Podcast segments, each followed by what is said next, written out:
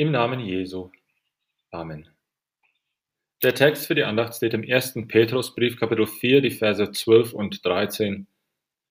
Ihr Lieben, lasst euch durch das Feuer nicht befremden, das euch widerfährt zu eurer Versuchung, als widerführe euch etwas Fremdes, sondern freut euch, dass ihr mit Christus leidet, damit ihr auch durch die Offenbarung seiner Herrlichkeit Freude und Wonne haben mögt. Brüder und Schwestern in Christus, in Gottes Wort ist oft von Freude die Rede. Freut euch, sagt uns Gottes Wort immer wieder. Ja, sogar in schweren Zeiten dürfen und sollen wir uns freuen.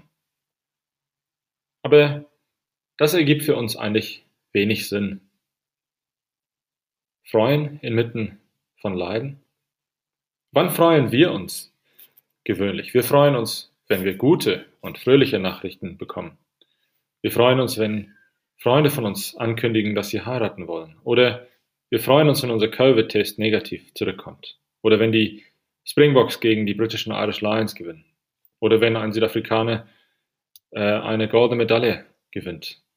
Wir freuen uns, wenn über die kleinen Momente in unserem Leben, sowie wenn wir Freunde und Familie wiedersehen dürfen nach längerer Zeit. Solche guten Nachrichten sind besonders schön zu hören, wenn wir durch eine schwierige Zeit durchgehen. Aber auch wenn diese Momente der Freude, diese guten Nachrichten, uns für eine kurze Zeit glücklich machen, halten sie oft nicht lange an. Diese Freude über zum Beispiel einen Sieg beim Sport geht schnell vorbei.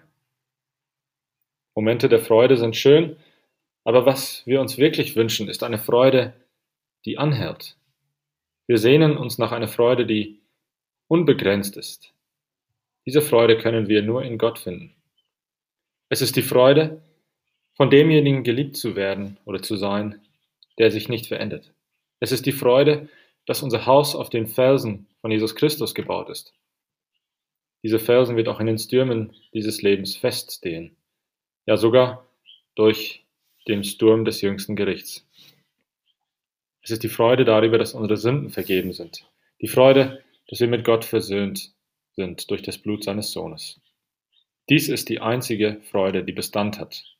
Durch alle Höhen und Tiefen dieses, dieses Lebens hindurch dürfen wir wissen, auch in schwierigen Zeiten, dass Jesus Christus unsere Freude ist. Deshalb kann Paulus in seinem Brief an die Römer auch schreiben, dass wir sogar in unseren Leiden uns freuen können. Oder später im Brief an die Römer sagt er, denn ich bin überzeugt, dass diese Zeit Leiden nicht ins Gewicht fallen gegenüber die Herrlichkeit, die uns offenbart werden soll. Und Petrus schreibt in seinem Brief, freut euch, dass ihr mit Christus leidet, damit ihr auch durch die Offenbarung seiner Herrlichkeit Freude und Wonne haben mögt.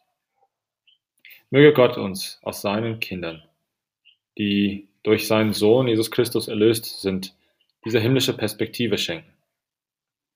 Die zukünftige Herrlichkeit die uns noch offenbart werden soll, gehört uns jetzt schon durch den Glauben an Jesus Christus. Das ist unsere Freude, auch inmitten des Leidens. Wir lassen uns beten. Himmlischer Vater, du bist der unveränderliche Vers, auf dem wir in diesem beschäftigten Leben Ruhe finden können. Du bist die Quelle der Freude, auch inmitten schwieriger Zeiten. Du bist in unsere sündige Welt gekommen und hast dich dem Leiden hingegeben, um uns um von unserer Sünde zu erlösen und uns mit dir zu versöhnen. Durch dein Evangelium hast du all denen, die auf dich vertrauen, eine ewige, freudige Perspektive geöffnet. Erfülle unsere Herzen mit dieser unerschütterlichen Freude über die Vergebung der Sünden, mit der Freude über die Verheißung des ewigen Lebens und erfülle uns mit, mit der Freude darüber, dass wir deine geliebten Kinder sein dürfen. Im Namen Jesu. Amen.